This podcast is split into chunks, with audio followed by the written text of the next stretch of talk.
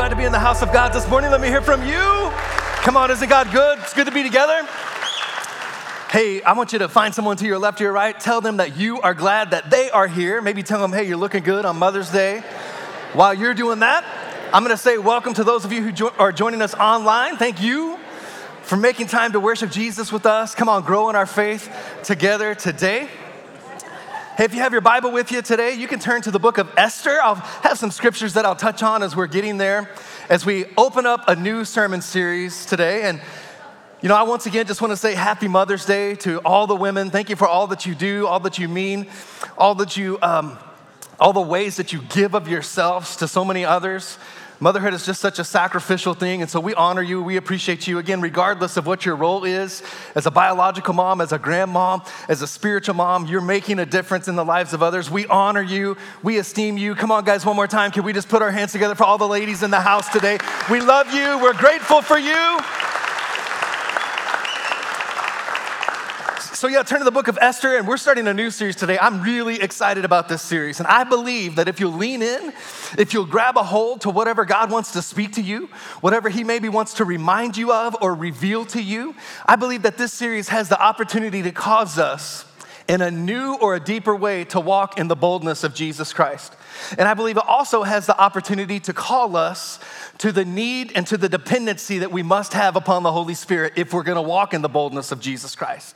I believe this series will also call us to recognize some of the places that maybe we have become more dependent upon the patterns and the structures and the ways of the world than maybe we are the dependency and, and looking to and leaning, leaning on the ways that the Word of God instructs us to live in our life.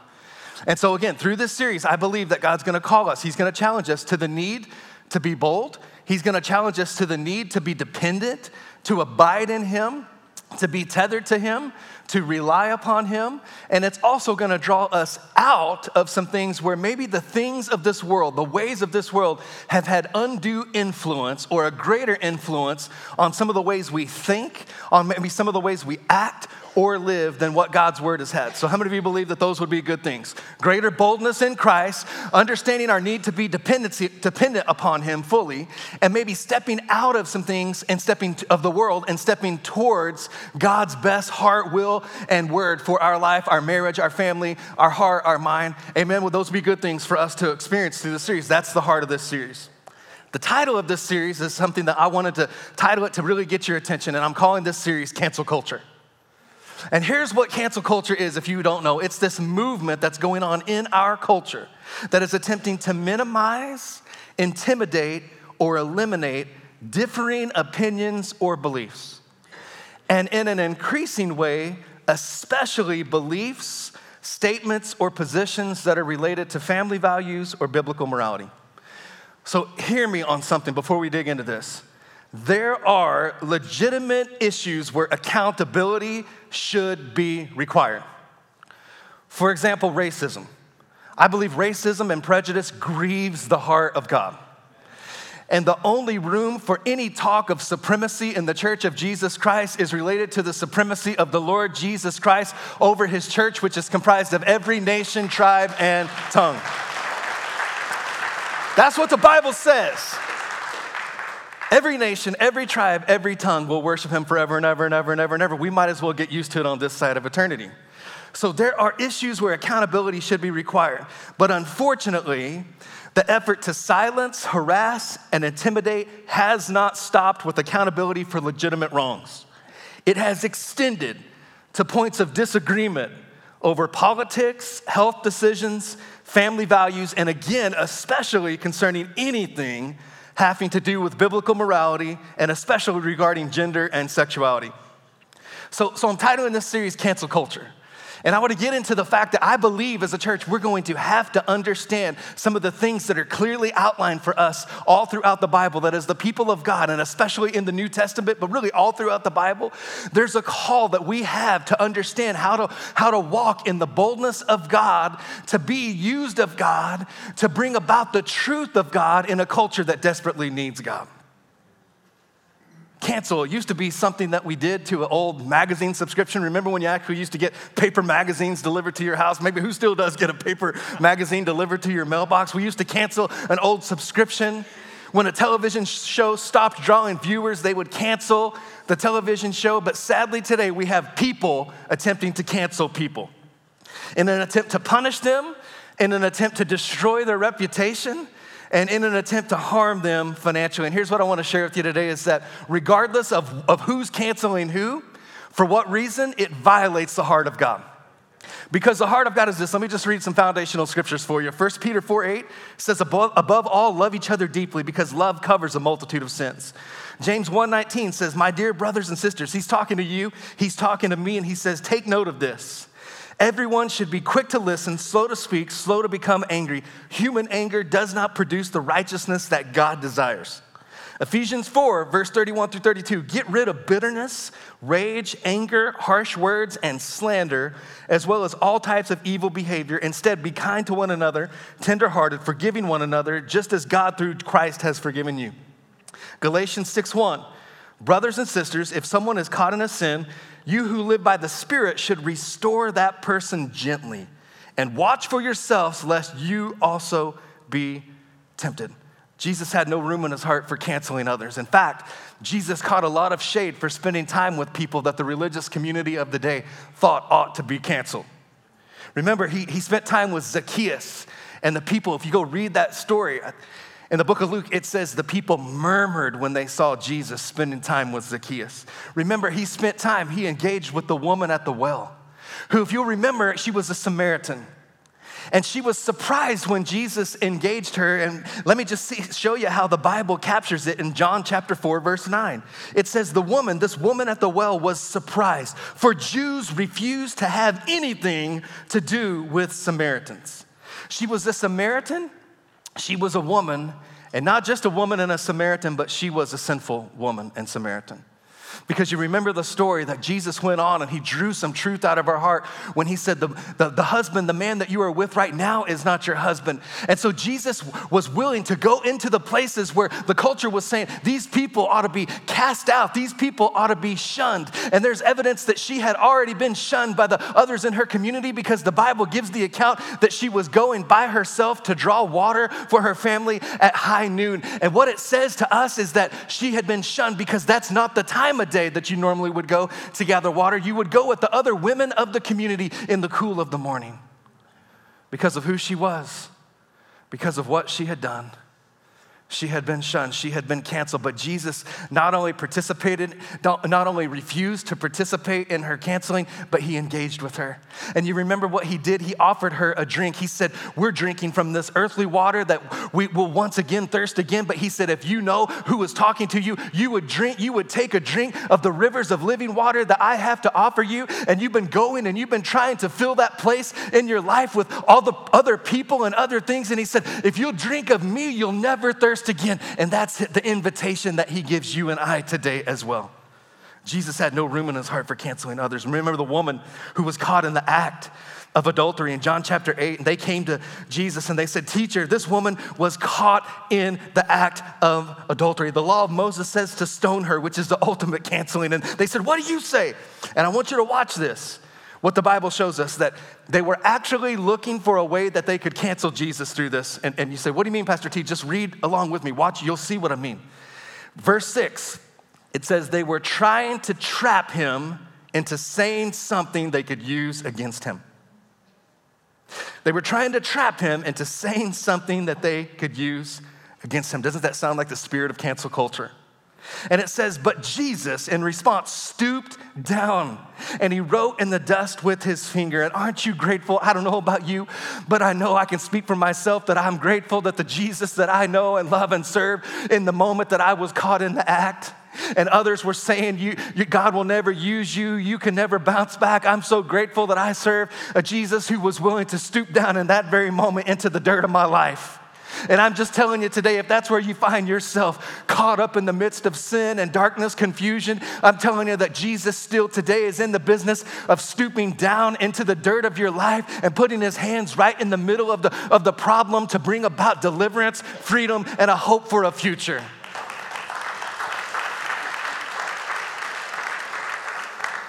It says he stooped down and he began to write in the dust with his finger, but they kept demanding an answer. So he stood up again and he said, All right, which I think was his way of just saying, You're about to get something more than what you bargained for. And he said, All right, but let the first one, let the one who has never sinned rather throw the first stone. And he stooped down again and he wrote in the dust. And when the accusers heard this, I think maybe it was more about when the accusers saw what he was writing in the dust. Theologians kind of debate about it, but I think it's possible that he was writing maybe some of the things or maybe some of the people that maybe these individuals had once trespassed with. And I think they saw and they thought, wait a minute, we're, we're holding her to a standard that we can't hold up for ourselves.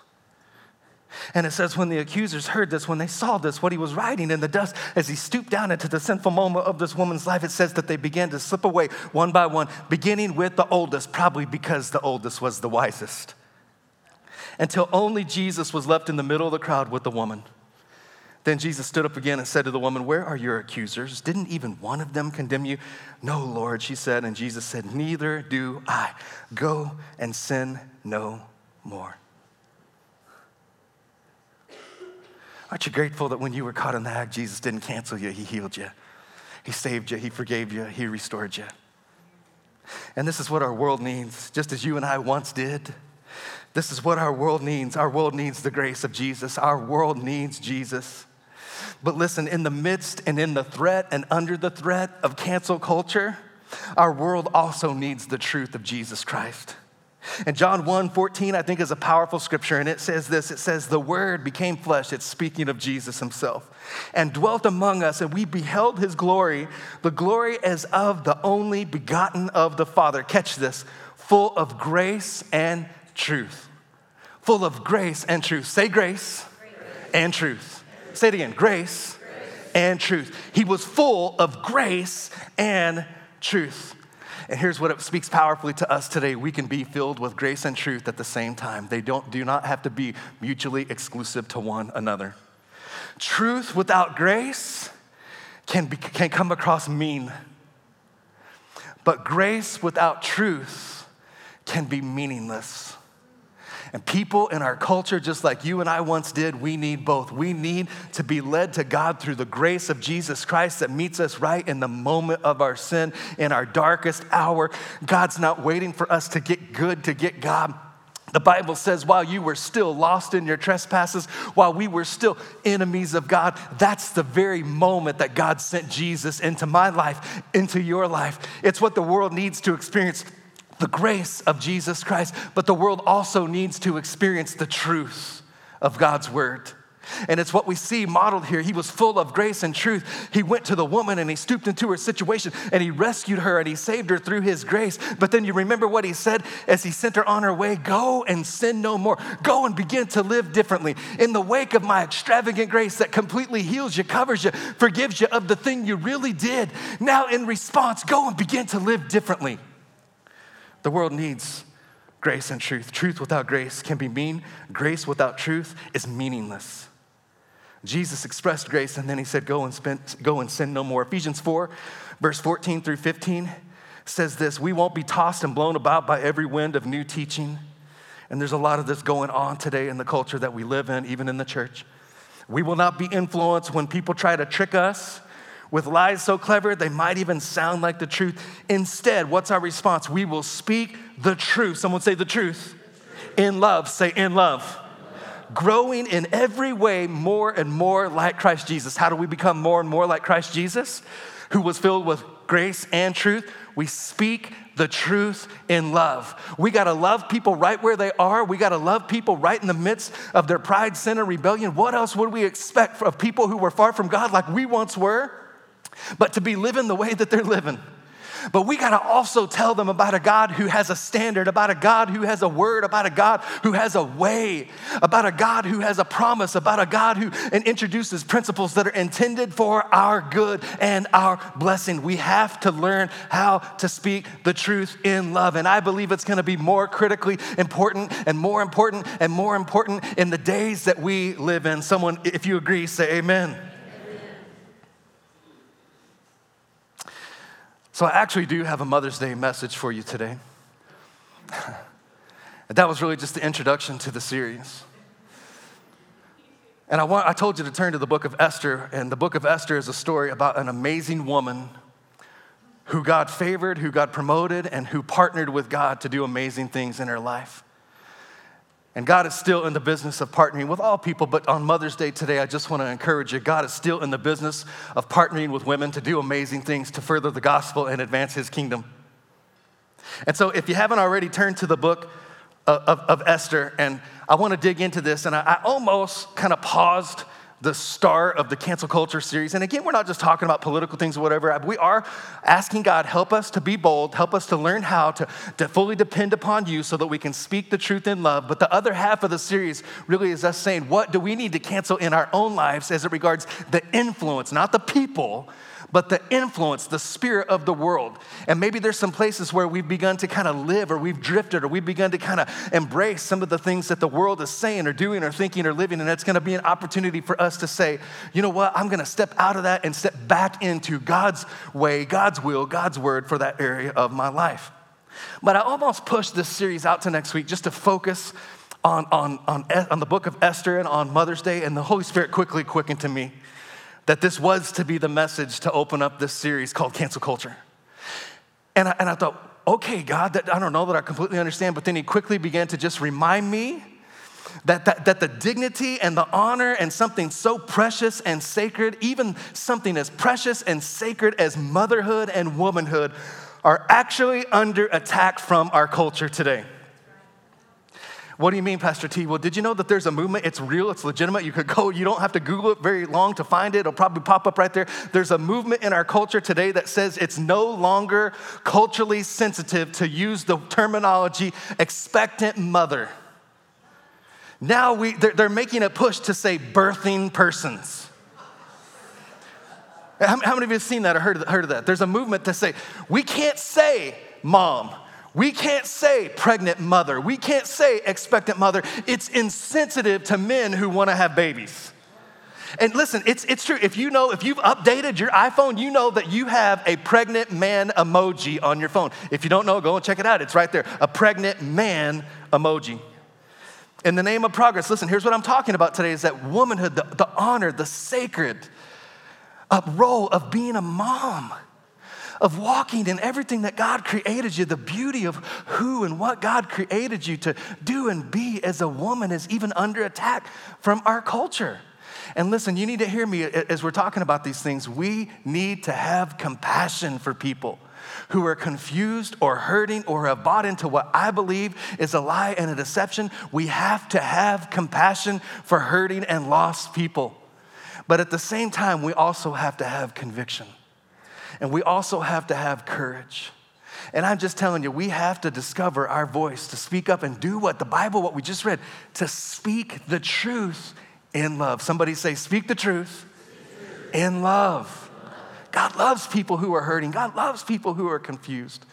But I believe that if the church of Jesus Christ, if you and I, that beyond the organization of the church, beyond denominations, if people who are in the trenches, in the workplace, with the people, dealing with those issues in the schools, on the university, don't find the ability to, to capture the heart of God, Jesus was moved with compassion when he would do miracles oftentimes. We have to be moved with compassion for people, but we have to discover our voice to begin to speak the truth in love even something as precious and sacred as womanhood and motherhood, is coming under attack from our culture. In sports, in the name of progress, biological males are now dominating girls and women's sports. It's just beginning, but if you think it's gonna stop if we, unless we take a stand, I think you're wrong. And I'm just telling you, it's not progress to steal the opportunities that we that women had to fight for and contend for, and in the name of progress, begin to steal those opportunities in the name of, of, of cultural sensitivity. It's not sensitive and it's not progress for those girls who have those opportunities to succeed and to achieve and to gain the scholarships and to win the championships pulled out from under the rug for them because contrary to, to I know this isn't popular politically, but men and women, they are equal in God's eyes, but but God made them uniquely different.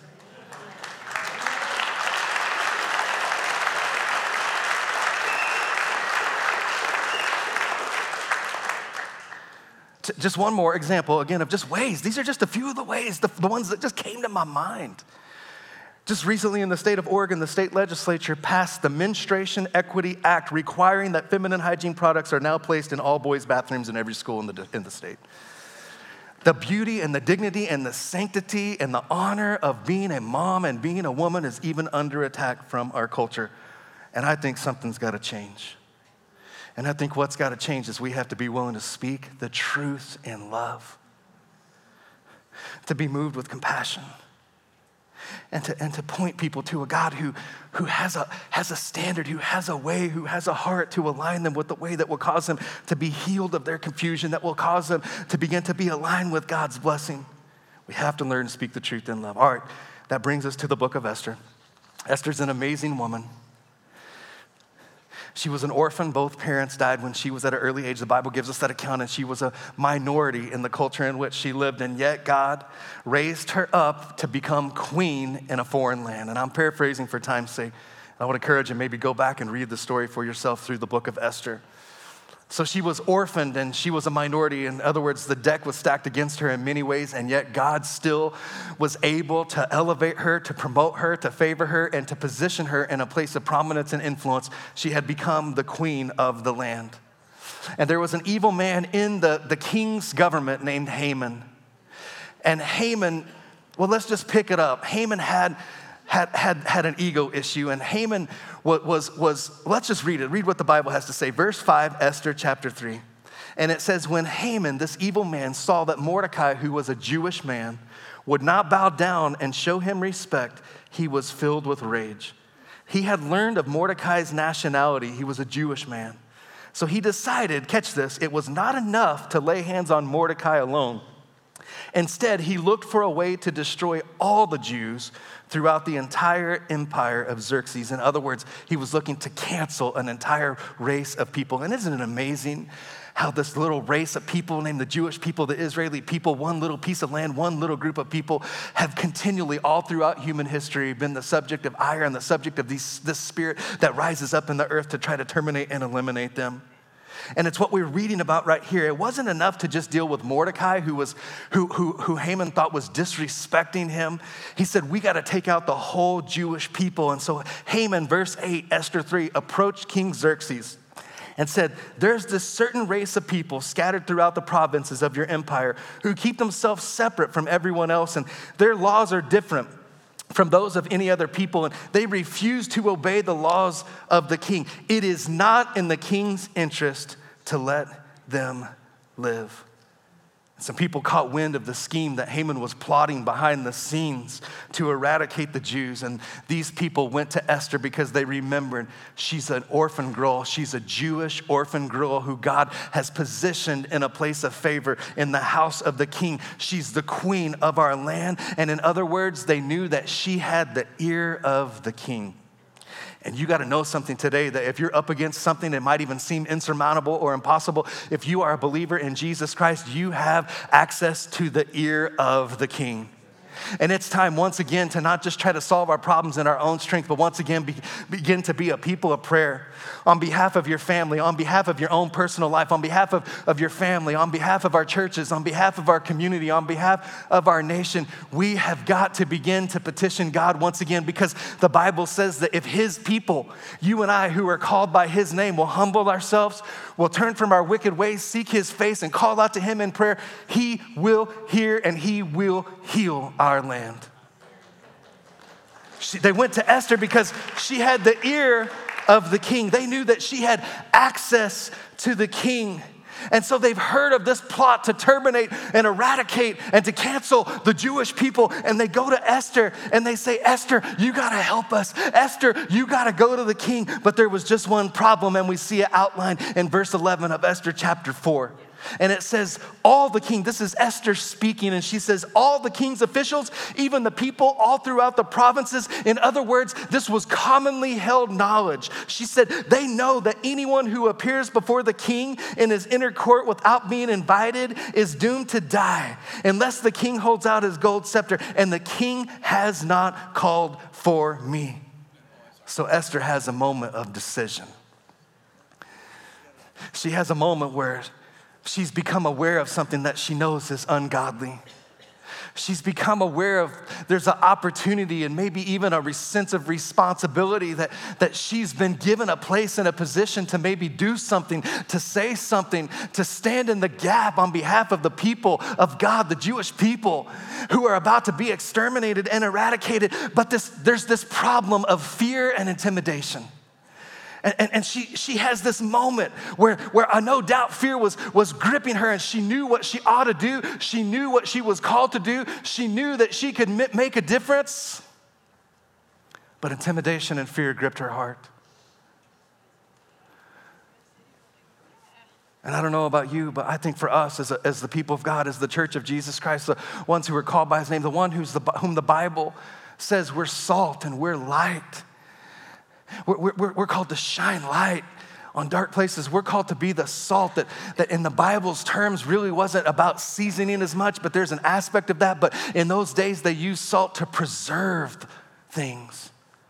And Jesus was saying, you're, you're called to be the ones that stand in the gap. You're called to see the injustice, the injustice. You're called to see the ungodly agendas. You're called to see those things, and you have access to the King. You have the opportunity to stand and to make a difference. But the moment of decision that Esther had to face is the same one that we have to face. Are we willing to overcome the fear of what people might think, or the fear of retribution, or the fear of what might happen to us? Because Esther had it pretty good. The easy thing for her to do would have been to just stay in the comforts of her royalty, just to stay in the penthouse of the palace. But she knew that what was happening in the culture of the day was not God's best, it was not God's will. And if she didn't stand, if she didn't pray, if she didn't speak, many people were going to suffer.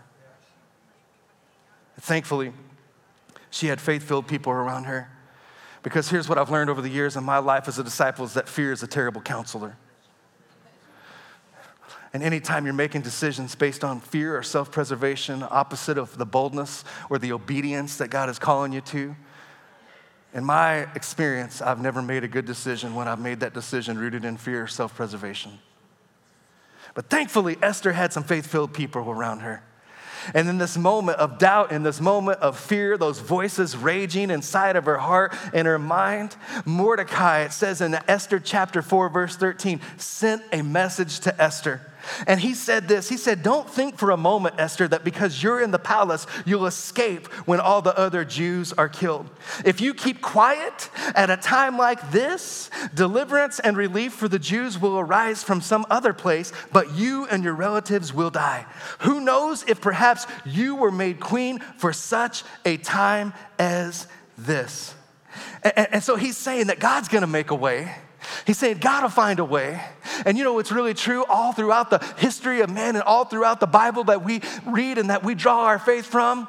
That any time that the spirit of the world tried to rise up and to shut up or to limit or to intimidate or to cause the church of Jesus Christ to, to, to shrink back or to be hindered from advancing the gospel, it's never worked. It's always just cause for the gospel and the kingdom of God to move forward even more expeditiously because the word of God says that the word of God will not return to him void. And Jesus Christ said, I'm building my church church, and, and the gates of hell will not prevail against my people who are my church.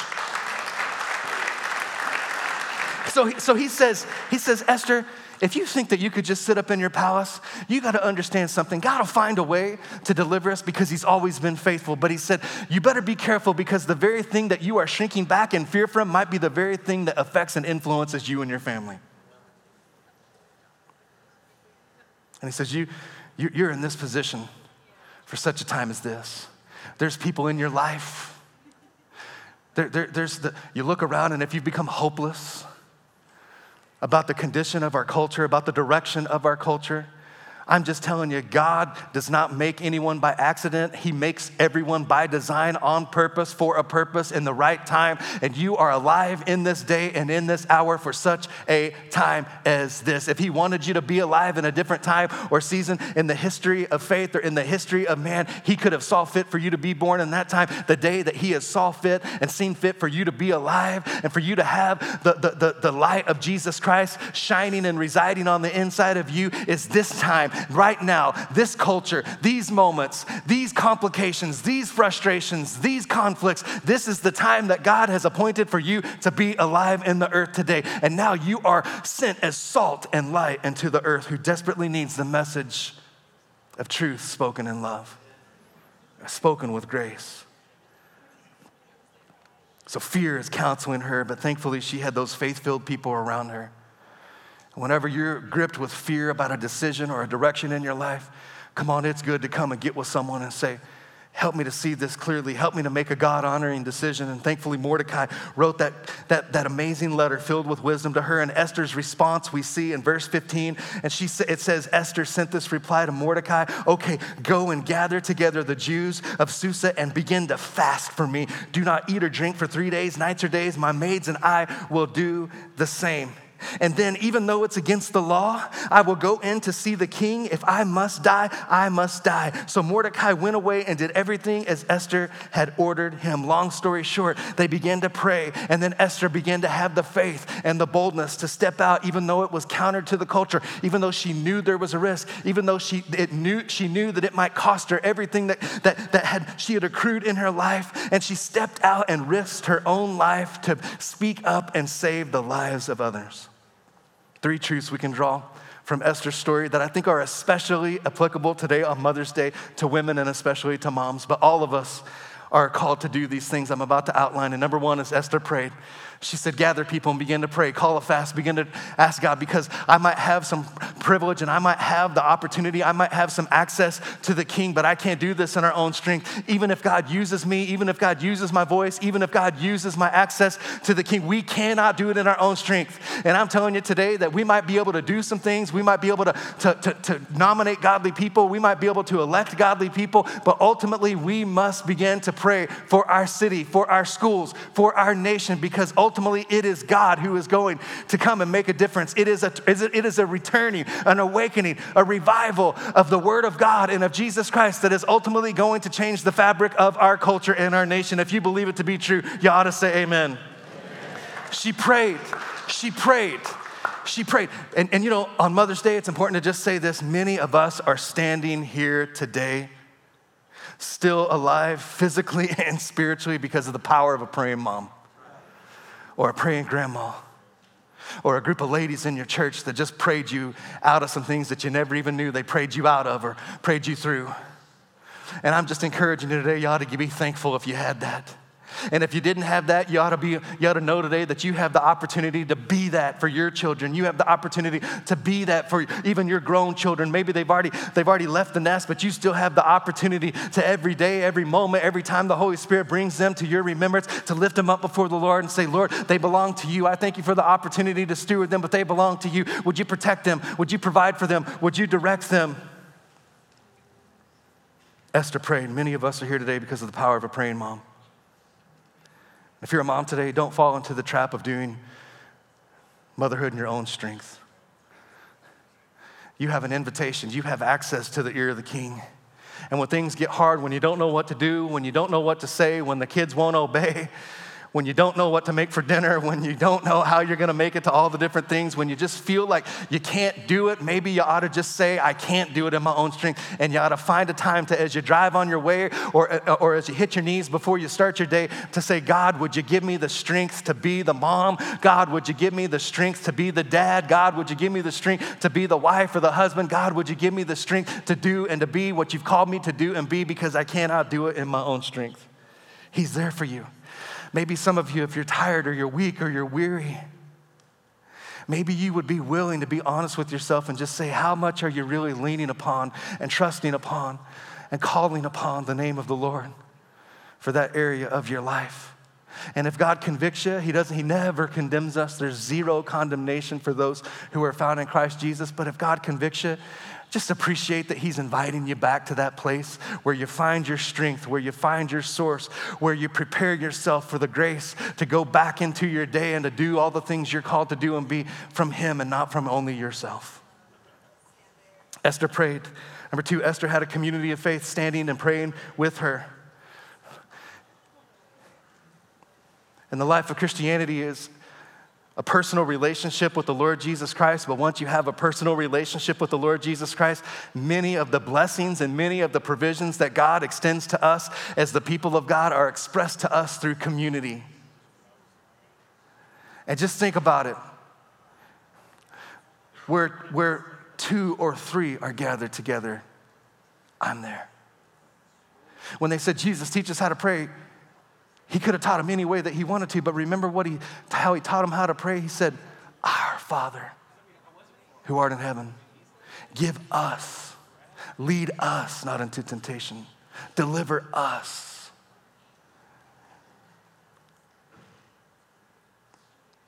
The invitation of God, it's not just to become a part of a church, but I, which I think is powerfully important to be committed and to be connected and to be known and to be serving and to be giving and to be loving and to be, be, be part of something.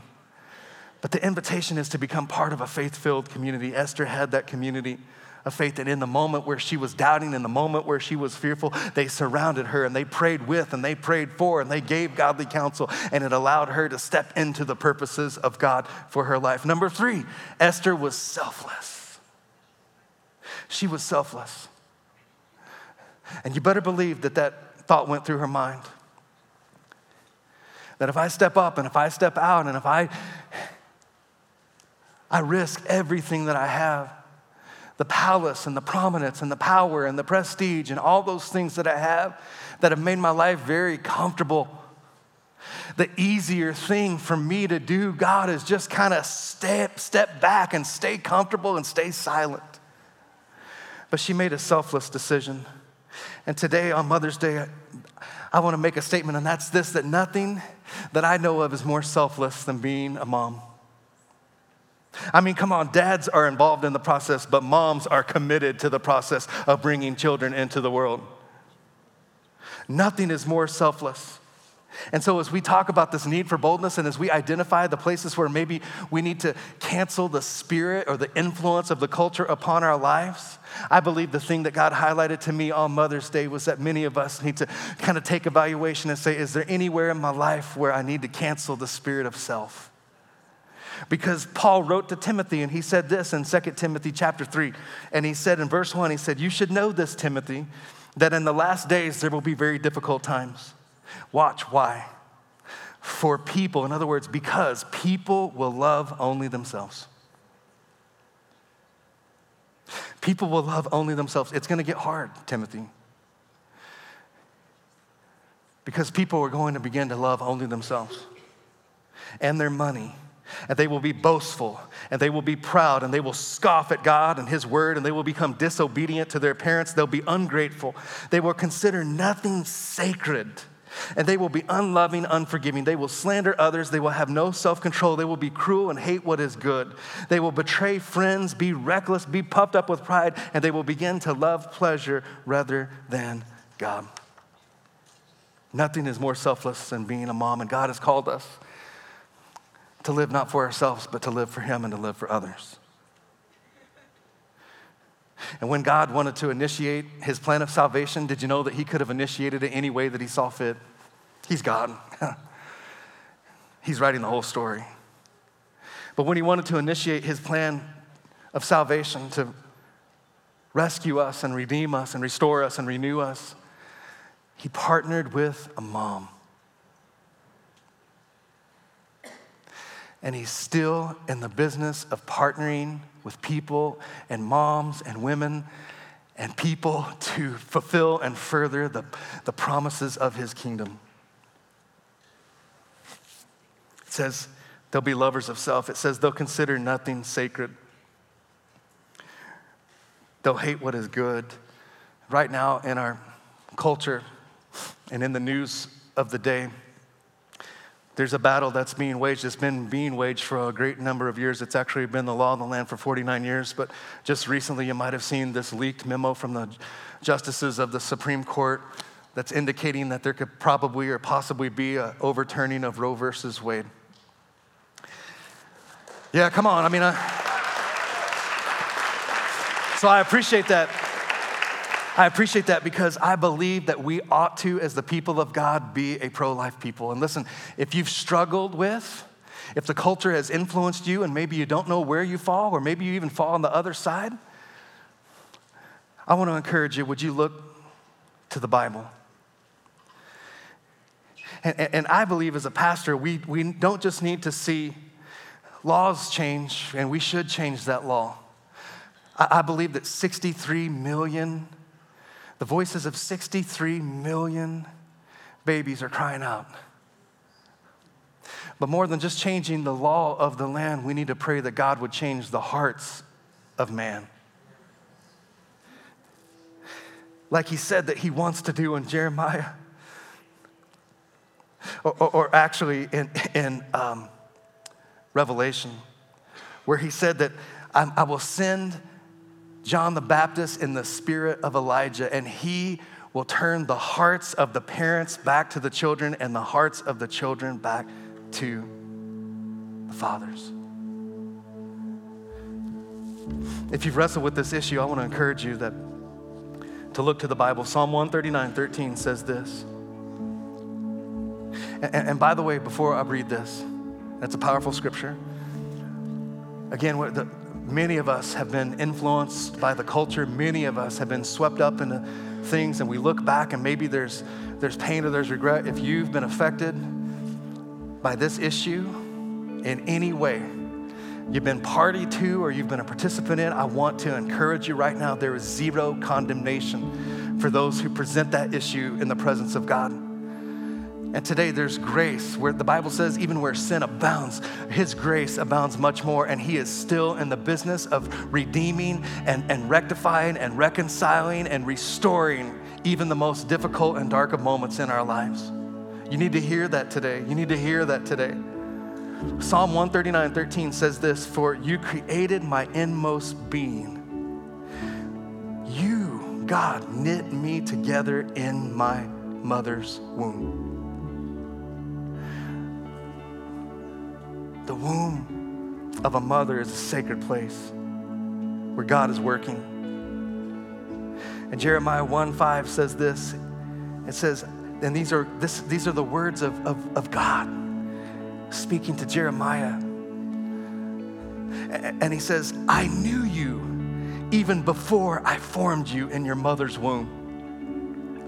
Before you were born, I set you apart and appointed you as my prophet to the nations. And if you want to get into that debate about when does life begin, I want to encourage you go to the Bible, and right there we see God's answer so clearly even before I began to knit you together in the, your mother's womb, fearfully and wonderfully knitting together your inwardmost parts, I knew you. I had appointed you. I had called you. I had a plan. I had a purpose for you. Let me just say this today.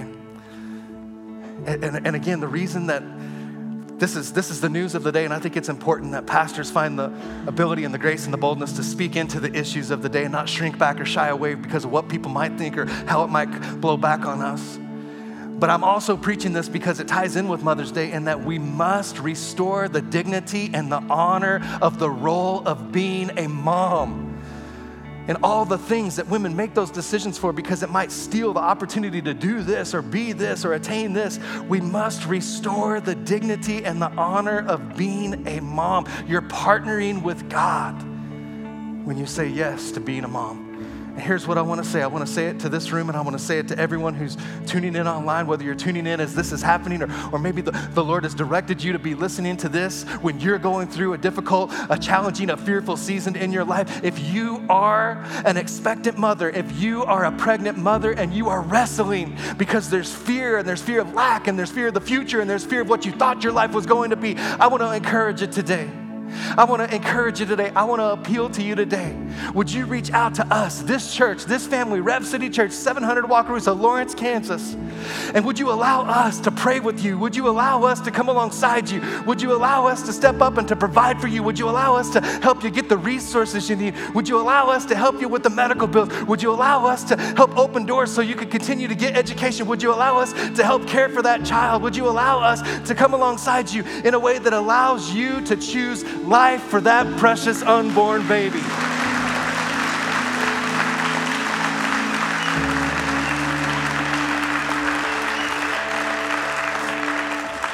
And it's a standing invitation to anyone who ever hears that. I don't know how it'll look or how it'll go, but I promise you, everything I just committed to you and all the other things that might be issues that are contributing to the conflict that you're feeling about that decision will help you so that you could choose life, so that you could partner with God to bring life into the world. Today, we honor mothers, we honor women. Ephesians 6, verse 2 says, Honor your father and mother. It's the first commandment with a promise, and it matters so much to God, it made his top 10 list. along with do not murder, along with do not steal, he, he saw it so important. He said, Honor your mom, because he knew how important those roles were in our life. And again, we must, the, the sacredness and the beauty of being a woman and being a mom is under attack in our culture, but I believe that God wants to do what only He could do. He wants to see it protected and restored. Would you stand to your feet today and let's ask God to just show us what our part is, what our response is. And listen, I, I, I want to be a part of a church that encourages me, but I also want to be a part of a church that challenges me, that challenges me about what I think and what I believe and what my convictions are. I mean, really. And I understand that these are emotional issues, but I hope that you can appreciate that I'm just doing my best to just dig into God's word and present to you what I believe the heart of God is regarding any topic, even at the risk of being canceled. And, and I want to encourage us throughout this series, and I hope that you'll buckle up and, and, and, get back and be a part of all the next series that are, the next messages that are coming because again i believe that this is critically important in this season that god begin to prepare us through dependency upon him to be bold for him and to speak the truth in love to a world that desperately needs jesus so, Lord, we just thank you that today you would um, cause our hearts, Lord, to turn back to what matters to you. We pray, God, that you would break our hearts, God, for people who are lost and hurting, Lord, people who are confused. We, Lord, we, we, we still have things we're wrestling with and dealing with. Let us not judge people. Let us love people, Lord, but let us love them too much to not, to, to not to stay silent.